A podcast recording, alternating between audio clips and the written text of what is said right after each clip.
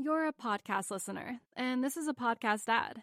Reach great listeners like yourself with podcast advertising from Libsyn Ads. Choose from hundreds of top podcasts offering host endorsements, or run a reproduced ad like this one across thousands of shows to reach your target audience with Libsyn Ads. Go to libsynads.com now. That's L I B S Y N ads.com. Hey everyone. If you like this podcast, you should check out the full finance journey at realvision.com slash rvpod to get the full view of what Real Vision is all about. A video on demand platform you can watch anywhere. Our members get daily videos and analysis, plus access to more than 3,000 videos for beginners and experienced investors alike, and live events online. You'll join the most thoughtful community in finance. More than 300,000 people who trust Real Vision to be the anchor to truth in the financial world. To get started, visit realvision.com slash rvpod and use the promo code podcast10 to get 10% off our essential membership for your first year. Enjoy the show.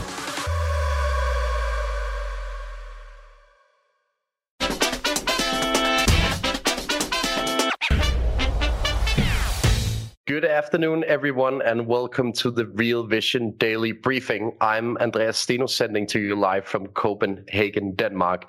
Today it's Thursday, the 23rd of June, and we have a very interesting macro backdrop to discuss today. And with me today um, is Weston Nakamura, the global markets editor from Real Vision in Tokyo. Uh, Weston, very warm welcome to the show. Thanks a lot. Great to be on with you. It is. Uh, I mean, what a macro backdrop to uh, to have on, on a day like this. We've had a basically a landslide in European interest rates on the back of disappointing uh, PMIs out of Europe.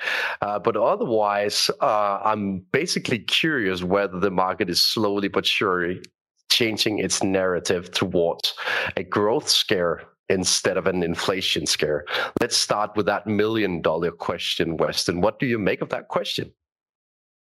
Um, yeah, I, I think that that's probably been um, underway for you know last few weeks and and starting to pick up steam. I think that still, though, by and large, you know, it's still mo- mostly an inflation uh, scare thing because simply because of the fact that, as we saw uh, with Chairman Powell for his second day in front of uh, the House uh, this time, um, but it's just the, the, Fed is just inflation, inflation, inflation, and, and, so are the rest of the central banks, uh, global central banks, with the exception of one uh, central bank. But um, so I, I, think that um, yeah, they're you know they're they're they're, con- they're going to express concern about recession, about growth slowdown, but they really need to get inflation under control. Um, but that's just my you know sort of what, what's your what's your view on that uh, that that tilt? Well, I, I think it's interesting that we've seen cracks appearing in the commodity space. Mm-hmm. Um, we've seen oil prices retracing from highs. We've seen the copper price retracing from highs, etc. Right? Uh, we've seen the first signs of the cycle turning against us in the commodity space. And what I find really interesting is that uh, we have this very close relationship between inflation expectations and commodity prices uh, overall across the globe. Uh, and that's one thing that could eventually lead to some uh, some kind of topic within the central banks that commodities have started to turn. Uh, what do you make of the pricing in commodity space that we've seen recently? Uh, so, okay, so I'm just gonna just lay this out. Uh, markets are extremely confusing right now to me. Yeah. Um, it, like it's like everything that I am, you know, kind of accustomed to. I mean, I'm I'm always kind of uh, very much on my toes. I'm always trying to question my own sort of thesis. I'm trying to on a you know daily basis almost just to try to reprove if I'm uh if I'm in in the right direction or not. But really, since uh, the SNB the Swiss National Bank, when they suddenly hiked rates rates um, last week, that is when things just really fell apart. I mean, even basic things like you know dollar yen uh, and and ten year U.S. Treasury yields, um, and, and uh, you know uh, just basic yield spreads between nominal yield spreads between U.S. Japan, all that kind of thing. Like that, they have nothing to do with one another anymore. Uh, with regards to commodities, copper. Uh, when I think of copper, I think of you know USD CNH th- those are that correlation has, has broken down as well. So I'm I'm very lost. Um, so I'm hoping you can have some some sort of answers to me, especially especially with copper. I mean, Weston, I've been banging the drum for quite a while that um, if you look at the credit cycle, um, so the amount of credit available to the private sector across the globe, uh, we've seen a material slowdown in that metric over the past two, three quarters in a row. Uh, and to me, that's usually the typical harbinger before you see a slowdown in the commodity pricing. Um, and the reason is uh, that credit is a leading indicator of growth. Um, and we've had the uh, PMIs out today from, from the euro area, but also mm-hmm. from uh, the market in, in, in, in the USA, um, basically pointing south uh, no surprise to me, but apparently a surprise to the market given what we've seen in interest rate space, in, in particular in Europe. Uh, but to me, it is the first sign that the cycle is clearly rolling over on growth. And I think that will turn into a topic for central banks eventually during the second half of the year. The, the tricky thing here is timing, right? Because they have high inflation and a growth cycle that is clearly weakening. What do you make of that uh, cocktail, basically high inflation and slowing growth? It's tricky to maneuver as a central bank, right?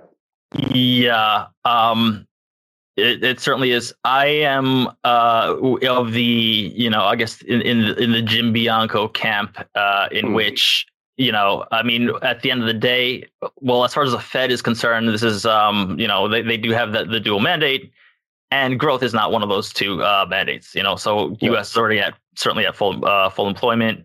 And so they have one job, and that is to tackle inflation. And if that means that they need to break things, then they're going to have to break things um, because it's not their job. You know, despite the last decade or so of uh, artificial intervention and QE and so on and so forth, it is not their job to support asset markets. It's their job to you know maintain price stability, and clearly we are not. We are not. Uh, I think that. Um, yeah, again, it's it, it, it tilts more towards towards that way, but um, but uh, I want to actually uh, ask you about, you know, especially like Europe today was uh, it, it, seemed to just horrendous with like you know especially German um, PMIs and you had uh you know some thoughts about um, manufacturing PMIs but services PMIs. Can you uh, elaborate on that a little bit? Well, basically, I think it's a done deal that manufacturing PMIs will look horrendous over the next couple of quarters. That's basically just a lagged effect of interest rates rising. Uh, we know that manufacturing PMIs are very sensitive to interest rates. Uh, so when we see interest rates rising in the way we've seen over the past couple of quarters, it will eventually lead to very, very negative manufacturing PMIs. But until now, we've sort of cling to the straw that the service PMI uh, would stay positive uh, due to the reopening uh, effects uh, on the economy, uh, tourism booming, um, traveling booming, etc. But the first sign today from the German PMI was basically that the service sector is also underwater, which is a game changer to me. And I think that's why we have this very fierce reaction in interest rate space in Europe. We've had a double digit move in 10 year euro swaps as a consequence of this PMI figure. Uh, and I think it's, it's a fair move uh, given what we've seen from these PMIs, because if both services and the manufacturing part of the PMIs are moving down, then it eventually means that the GDP number will look very bad. Um, so the ECB is now uh, basically s- stuck between a rock and a hard place um, because inflation is still running hard, but growth is looking exceptionally lackluster already. Um, and that's a tricky thing to maneuver because, it, especially within the euro area, what do you do when inflation is hot and growth is not.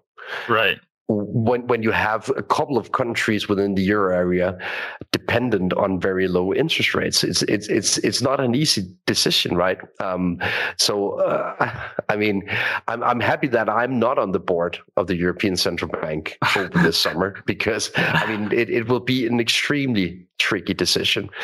I, I want to ask you a question on sure. another central bank um, currently also being discussed across the uh, uh, uh, macro um, landscape, and that's the Bank of Japan. I know that you've been following this central bank very fiercely, uh, and we've had a lot of debate ongoing on whether they will need to increase the ceiling on the yield curve control in the 10 year point. What's your take on that? Is it is it a feasible scenario at all? Um, yeah, uh, of course it's uh, feasible. Uh, you know, I mean, you know, it's it's it's certainly feasible. the The question is, you know, how and when. Um, but they cannot, you know, they they they can't cap 25 basis points forever in a in a rising yield environment. Hmm. Um, when you're getting, you know, last week you had a record amount of fixed rate operation, um, and you know, JGB buying from the Bank of Japan uh, matched with um, foreigners' uh, record uh, net selling JGBs to the Bank of Japan, um, and and you saw insane volatility in in JGBs as well. Um, I think that they were dating back to maybe even above the March 2020 uh, levels, but. Um, the, so, but the way that I see my, my kind of overall takeaway from BOJ not having changed the 25 basis point um, band on yield curve control, and thereby, you know, I guess a few widows were made that day uh, to add to the large graveyard of of, of widows. But basically, you know, so Japan when it comes when it comes to you know currency versus the yen versus like you know JGBs, they have to save one to burn the other. So currently, they're they're supporting the JGB market and they're going to burn the yen in order to do so. Hmm. Uh, and I think that this question of inter, like FX intervention that is not coming for uh, that's very far away. And I don't mean by like in terms of time. Um, I'm measuring that in terms of circumstance. Um, and so I, I, you know, like it's not a certain level. There's a lot of people who say like 135, 140, 150. It's not a certain level that's uh, that's going to be, you know, some line in the sand. It's the velocity and the volatility in, w- in which it, it, it gets to that level. But the way that I see it is you have less than one year left for this gentleman, Mr. Um, Kuroda, uh, as the uh, longest running um, Bank of Japan governor uh, on, in, in history. Um, and at that point, you're probably going to get a policy, um, a major policy shift. Um, but in, uh, before then, as of yesterday, we had the upper house election um, uh, campaign season start, and that's coming coming in um, early July. And then, depending on how that goes, that's going to maybe influence uh, who is going to take the helm at the BOJ. Until then, though, uh, the message I'm getting is just very clear the yen can go to hell. The Bank of Japan is going to cap 25 basis points, or they're, they're going to defend the you know the the, the JGB market um, above and beyond anything else. Um, and even if that means you know dollar yen at 140, 150, um, you know the other the the alternative is that you have you know borrowing costs uh, spike, and more so than that, if the Bank of Japan essentially is perceived to be giving into market forces. Foreign foreigners selling, um, shorting, you know, futures, JGB futures, and if that's what can basically drive the central bank policy, then the central bank has no more policy um, credibility ammo uh, left. Um, and, you know, BOJ can do whatever it is that they want to do, and they don't really care about foreigners that much. But but now it's the the reason it's different this time is because for the first time since Abenomics, really, people uh, on the ground in Japan are feeling inflation and they're pissed off, and they are going to express that view at the ballot box. And uh, you're starting to now uh, get Japan to uh, join the rest of the Western, you know, democratic capitalist nations in the non-independence of central banks and the politicization of, of central banks. But uh, that's basically my my view. Kuroda is basically, you know, he's he's planted his flag down. The the more that the, the foreigners push on uh, the JGBs, the more firm he has to be. And so it's just going to be this reinforcing sort of thing. He cannot give in uh, at, at at any point. Um, so that's. But what what what are your thoughts? I know that you're you're closely watching it too. We're going to take a quick break and be right back with more of the day's top analysis on the Real Vision Daily Briefing. You're a podcast listener, and this is a podcast ad. Reach great listeners like yourself with podcast advertising from Libsyn Ads. Choose from hundreds of top podcasts offering host endorsements, or run a reproduced ad like this one across thousands of shows to reach your target audience with Libsyn Ads. Go to libsynads.com now. That's L I B S Y N ads.com. Well, um, I'm tempted to take the opposite side of this bet, um, basically because it is very tricky to defend an easy monetary policy stance as soon as the inflation is running above target. Um, and in that regards, we have an inflation report out tomorrow, as far as I'm concerned, in Japan, right, the 24th of June. And uh, few, in a few hours, yeah, yeah, yeah, yeah, exactly. Yeah, I mean, just after midnight, uh, my time, I'm in Europe, uh, so that's why I say tomorrow. Yep. Um, point being that on my models, headline inflation will spike towards three percent. I mean, it, it's it's not massive compared to what we see in Europe and what we see in the U.S. because that's, I mean, almost close to double-digit territory, right? But three percent, massive in Japan. Is, it, it's massive in Japan because you've been used to like, let's say zero percent, a half percent, stuff like that. Yep. What do you make of the debate as soon as inflation turns above target? Is that mm-hmm. something mm-hmm. that could alter the picture? Yeah. So. um I I think that you're spot on with your understanding of the, of that. Like so, CPI if if headline CPI in Japan goes from two percent to three percent, that mm-hmm. is that would be much more of a macro global macro shock like data point than uh, U.S. CPI going from eight, an eight handle to the ten handle. Because mm-hmm. what like what what's a ten handle? Like it's it's already it's already terribly high, and yeah, that's gonna move markets. But just as you said, it's it's generations, it's three decades, generations of people who are accustomed to prices do not go up. Cash is king. You know, there's the the yen uh, has maintained purchasing power um, and all that. Well, not so much anymore. Um, and you have huge, huge, you know, um, increases in just basic cost of living because of imports of energy and, and food and all that. You have absolutely no wage growth to catch up with this. So you have real wages that are just plummeting. And people are pissed off for the first time. Um, people, so the Bank of Japan did a survey uh, in February of 2022, right before dollar when dollar was 115 right before it took off, and they did a survey of just kind of like regular people, not not within the financial universe, and they asked them, "Do you know what yield curve control is?"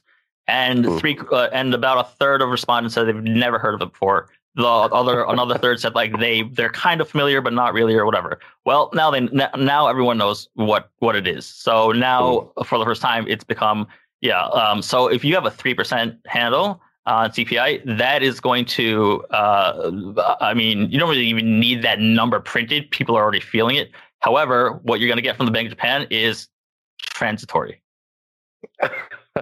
We've heard that uh, particular phrase before. to be we sure honest. have. But, but Weston, um, a question from my side. I'm based in Europe. Uh, we have mm-hmm. a lot of the audience based in the US the topic of Bank of Japan and the yield curve control is it something that we should care about if we're not based in Japan? Yeah, absolutely, absolutely. Um, The um, so James Aitken uh, was on Real Vision recently with uh, Raoul talking about. Um, I mean, there's a lot of guests who come on to Real Vision talking about this uh, very topic because this is the global macro you know uh, trade right now is dollar yen. Um, that's that is the F. By the way, just so everyone knows, that is also the FOMC play because there's so much uncertainty with FOMC policy in the near term, and like front end rate vol is so high. If people want rather than rather than uh, you know making a bet on FOMC policy, people are instead just shorting the yen against the dollar, and they're playing it. They're playing the, the policy divergence rather than the U.S. policy itself. So that's why. So dollar yen is like the macro trade right now. Um, but the reason that yield curve control matters is because Japan is, is the largest net international investment position. It deploys most capital overseas. It is the largest foreign creditor to the United States in terms of you know mm-hmm. as a country and all that. And it uh, BOJ's yield curve control is artificial or is indirect U.S. yield curve control. If you have mm. yields capped at zero or around zero in an aging society that's cash rich and yield starved, you send that that capital goes overseas and buys European like like terrible credit, like high yield, negative yielding, high yield debt in Europe and stuff like that, uh, as well as you know um, U.S. Treasuries and, and and so on and so forth. And so that's been keeping a lid on um, on on on risk free rate for the last you know half decade plus. Um, mm-hmm. and that has allowed for you know um, the, the, a low rate environment that has therefore you know ripple effects across risk assets and then when you and so if and so when you are now currently in an environment where every central bank is removing accommodative policy boj is the only one left and then they are unable to or unwilling to um, you know maintain that that peg at 25 basis points then that's when like the bottom really falls out under the fixed income market. That's when you get sovereign yields spike, credit yields to blow out, or uh, credit spreads to blow out, and you know risk assets to just just plummet. Um, so yeah. that's the significance. I don't know if did I miss anything? Did you? do you no, have, no, no. You you're perfectly right. Um, okay. One thing that I would like to add is the discussion on commodities and the link to Japan and also mm. Germany. Uh, yeah. I lived uh, as I like to put it, on the outskirts of Germany, uh, just north of it in Denmark. And I, I feel the pain right now of being a commodity importer. I know Japan feels the exact same pain of being an energy importer right now. Not not as um, bad as you, not as bad as Europe, no, no, but yeah. sure, surely not, surely not. But yeah. uh, I mean, you, you come second in line basically. Um, and and point being that it hurts on the currency side when you are um, basically stuck in a commodity importing regime during a time of rising prices in commodities, right? And that's exactly why we see the euro being weak and the Japanese yen being weak. What's your take on this whole commodity regime and how it plays into Bank of Japan policy and maybe even fiscal policy in Japan and maybe even Europe? Um, uh, so uh, on Europe, I'm gonna have to I'm gonna have to uh, divert to you on that for Japan. Yeah. Um, yeah. So in early June, you start to see a decoupling of um, 10-year U.S. nominal yields and dollar yen, which were lockstep, you know, you know, take for take movement, and so they kind of decorrelated. That was largely uh, because uh, dollar yen started to move alongside crude oil prices rather than um, uh, the yield spread. So uh, being short the yen isn't just a monetary policy divergence play. It is also a, like you said, a, you know, a, a, commodity. You know, being short commodities and having to buy at like spot market.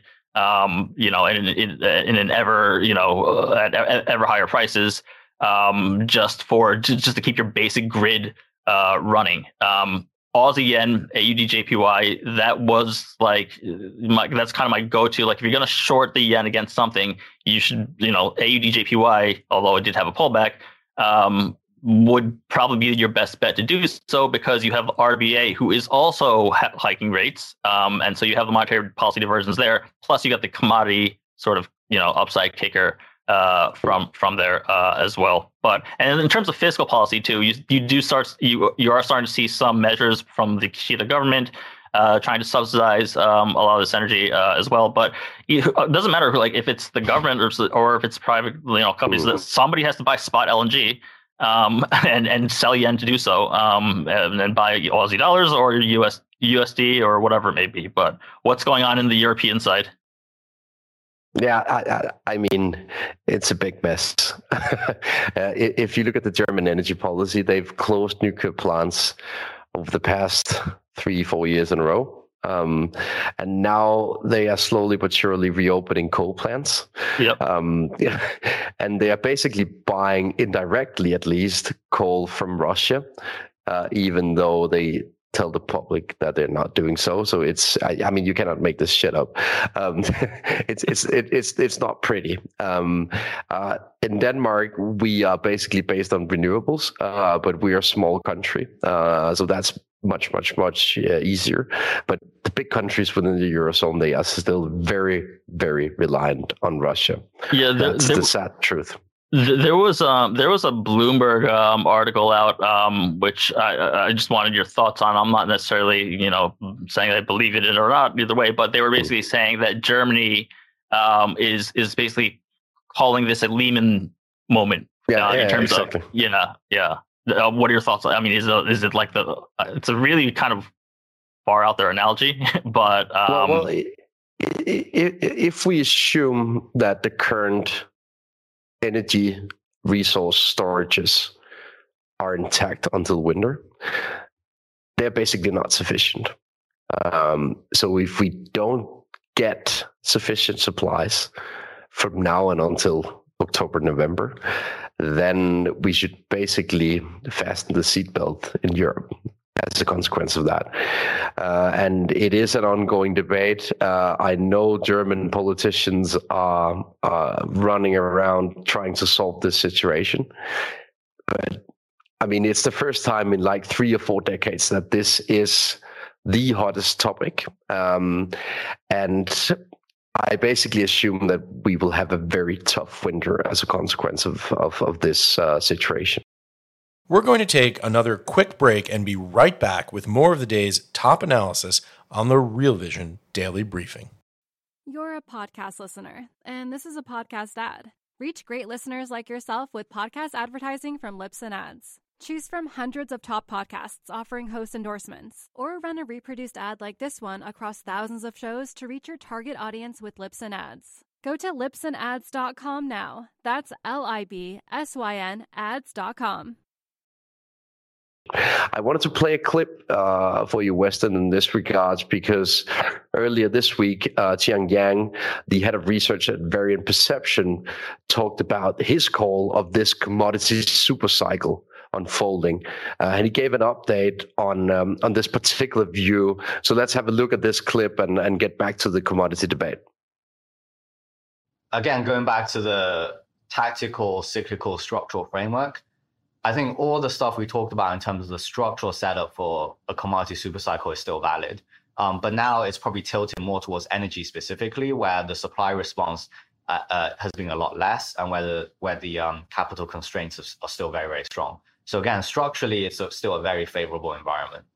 However, again, we have an issue where cyclically, as the business cycle slows down, as you know the things we mentioned, right, the bullwhip effect starts to come to an end when the pull forward, the demand starts to slow down then you know you don't have a full alignment anymore. So in our mind, it's structurally because it's so good, it's still gonna ultimately the, the trend is still gonna be higher. Um, but you probably want to focus a bit more on the specific sectors where the supply constraint is still very obviously real. So energy being the obvious one. And then within that, because the business cycle is slowing down, because there's there's valid concerns now about um, demand not being able to sustain kind of previous rate of increase. That also suggests that you're you're into a more kind of slower pace of gains, potentially a lot more volatile pace of gains um, right now. So I would say it's um, it's still very much a structural thesis still valid. Um, you know, if there's market volatility and there's opportunities to buy dips into it, it, it's still a thesis that makes sense.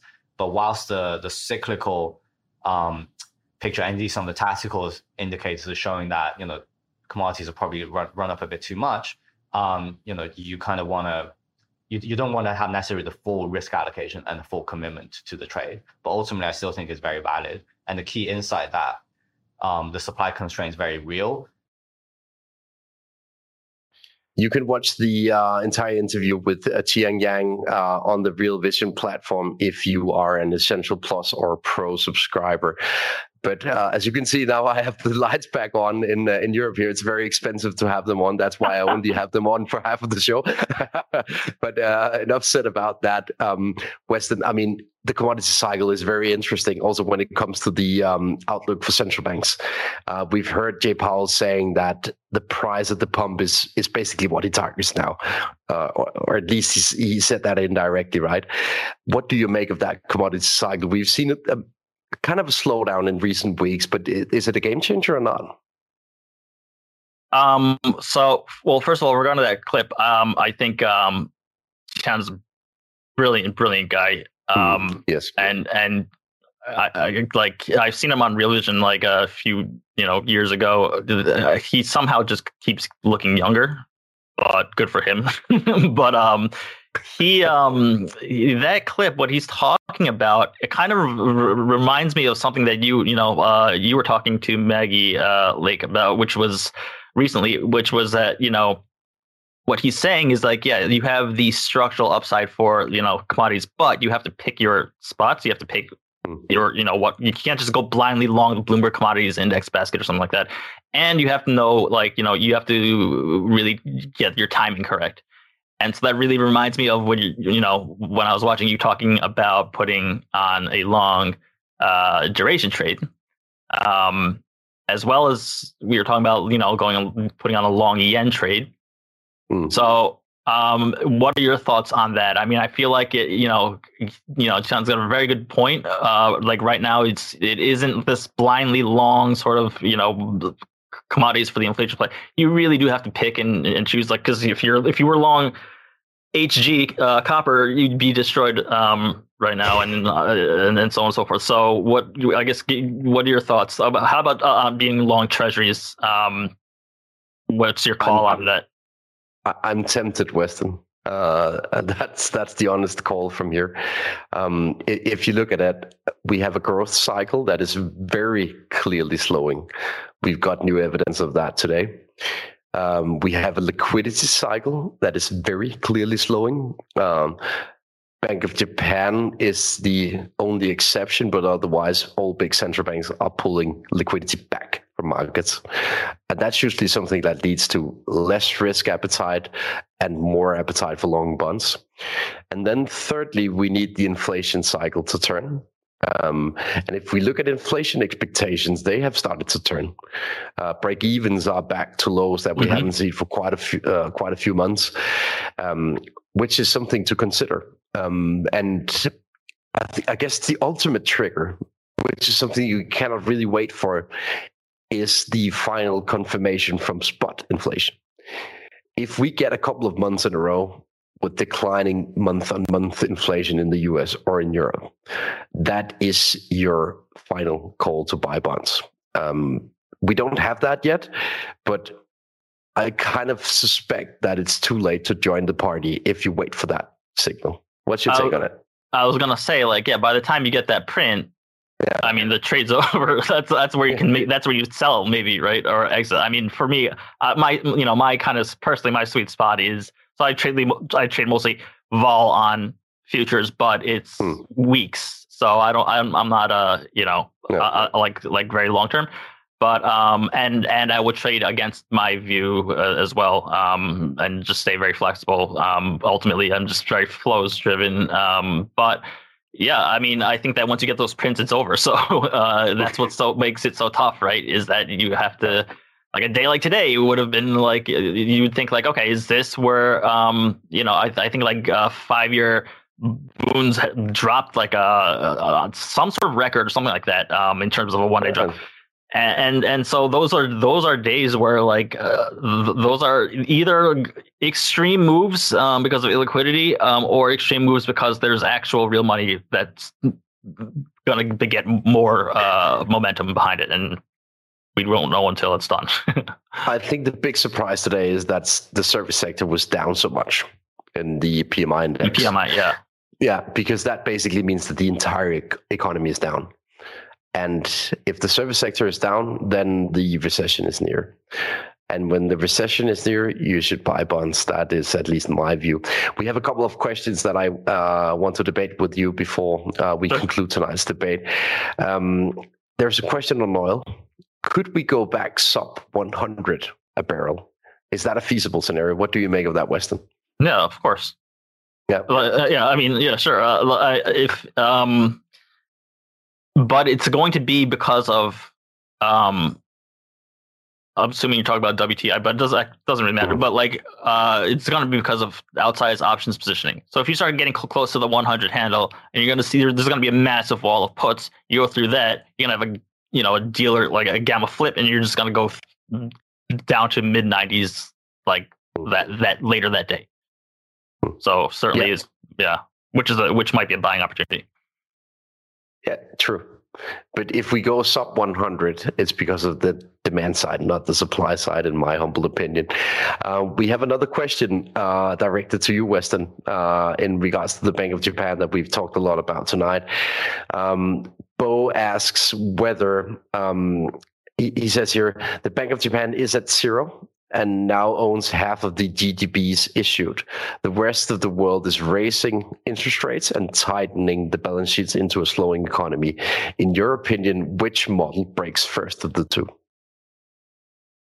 Uh, which model between Japan versus everybody versus else? the rest, yeah. big question. um, I, I, I mean, I guess define breaks, but they, first of all, they could break simultaneously. Um, one could, you know, Japan's not really in isolation per se. That's why people also need to to to be, be careful. But like, look, if Japan, like I said, if Japan um, lets go of its 25 basis point yield uh, curve control um, by choice or by force via the RBA, who's now pretending to, you know, make by choice whatever it is, um, that that is going to cause ripple effects and duration everywhere, and that's going to destroy risky assets everywhere. So it's not just a, a J- Japan thing. So it's not like it's not like a Japan breaks thing um, or or something else. But I think that Japan, um, because you have a current account surplus, you have an unlimited printing printing press, and you do have it is one of the world's not not you know global reserve currencies, but it is a major FX pair. Um, they can they can basically just keep doing this and keep acquiring JGBs? Like, what's the difference between owning six percent of outstanding, um, you know, issuance, seventy percent of uh, outstanding issuance versus now? They can do that until Kuroda's, uh, you know, terms over. But at that point, they're going to have to start to, um, you know, signal or or potentially not signal at all and and and change policy. Um, so I don't think that I don't think that this current structure will break um, because of the fact that you have the finish line for Kuroda soon. I like Bo's view. I, I, think the Bank of Japan will break at some point. They will at least increase this uh, target for the 10 year yield curve control. That's my view. Uh, well, at least I, I, like to bet on it. Um, well, so so, so I, I, would agree. So again, you, depending on how you define break, but like they hmm. said in 2013, two years, two percent. So it's been far it's been like four times longer, and they and, you know nowhere near like that until recently. So you could say that it already failed, you know, like uh, many many years ago. So it already broke and failed. Yeah. So exactly, Weston. So let's conclude on tonight's discussion. The Bank of Japan is under fierce pressure. It will be very interesting over the next couple of weeks whether they can actually control this yield curve, um, given the amount of pressure that they are faced with by in, big uh, international institutions. We have compelling evidence from the Eurozone that the service sector is also under immense pressure, which leads a recession closer uh, as, as far as I'm concerned. And also, that could be a signal that interest rates are going down at uh, in the long end of the yield curve. Weston, thank you very much for, for joining the show. It was a pleasure to talk to you tonight. Uh, pleasure's all mine. Thank you so much. This was fun. We should do this again sometime. Yeah, we should definitely do it again. Um, everyone out there, thanks for watching the Real Vision Daily Briefing. We will be back tomorrow. My colleague Maggie Lake will interview Jim Bianco on the developments again tomorrow. And I think it will be another interesting day in markets. Thanks for watching.